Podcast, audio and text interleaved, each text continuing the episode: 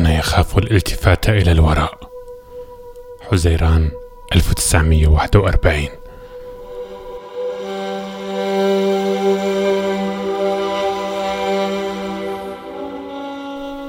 لقد تذكرت كنت صغيرة جدا لكنني أتذكر كل شيء.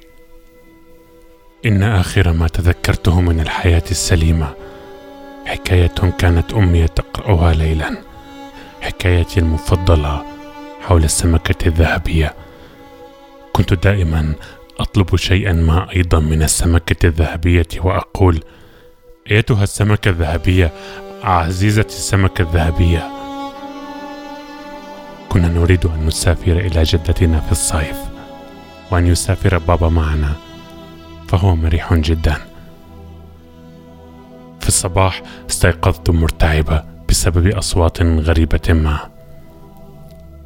كان ماما وبابا يعتقدان بأننا نستغرق في النوم بينما كنت أرقد إلى جانب شقيقتي وأتظاهر بالنوم.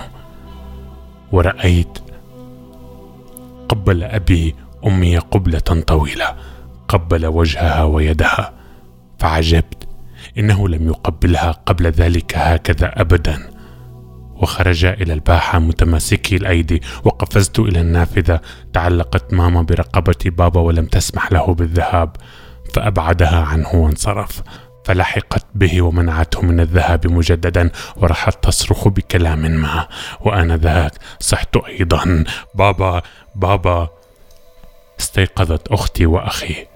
ورأت أختي كيف كنت أبكي فصاحت بدورها. بابا. ورآنا أبي. وكما أذكر الآن غطى رأسه براحتي يديه ومشى. بل حتى أخذ يهرول كان يخاف أن يلتفت.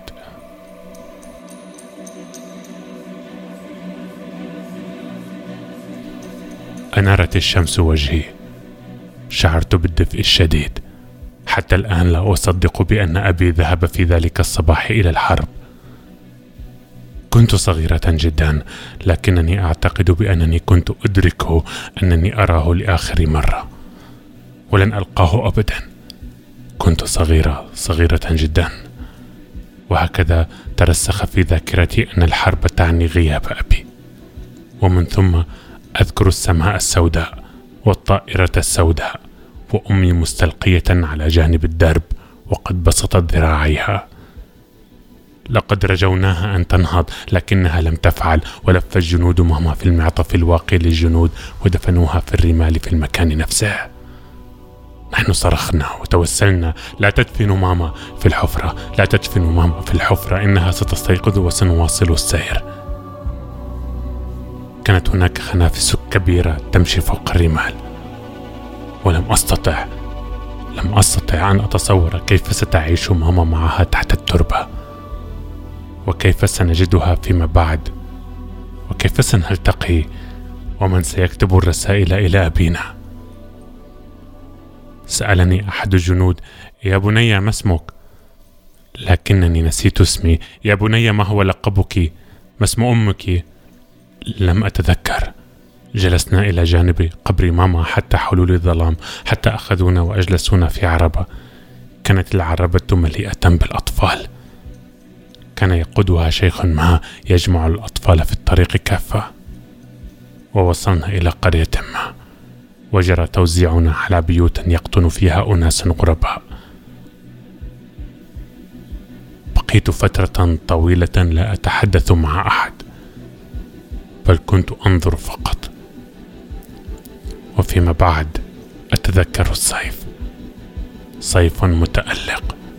امرأة غريبة تطبطب على رأسي بلطف. وطفقت أبكي.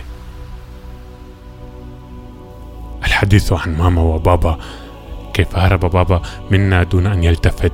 كيف رقدت ماما على الأرض بلا حراك؟ وكيف وكيف زحفت الخنافس على الرمل؟ كانت المرأة تطبطب على رأسي بلطف. في تلك اللحظات في تلك اللحظات أدركت إنها تشبه أمي.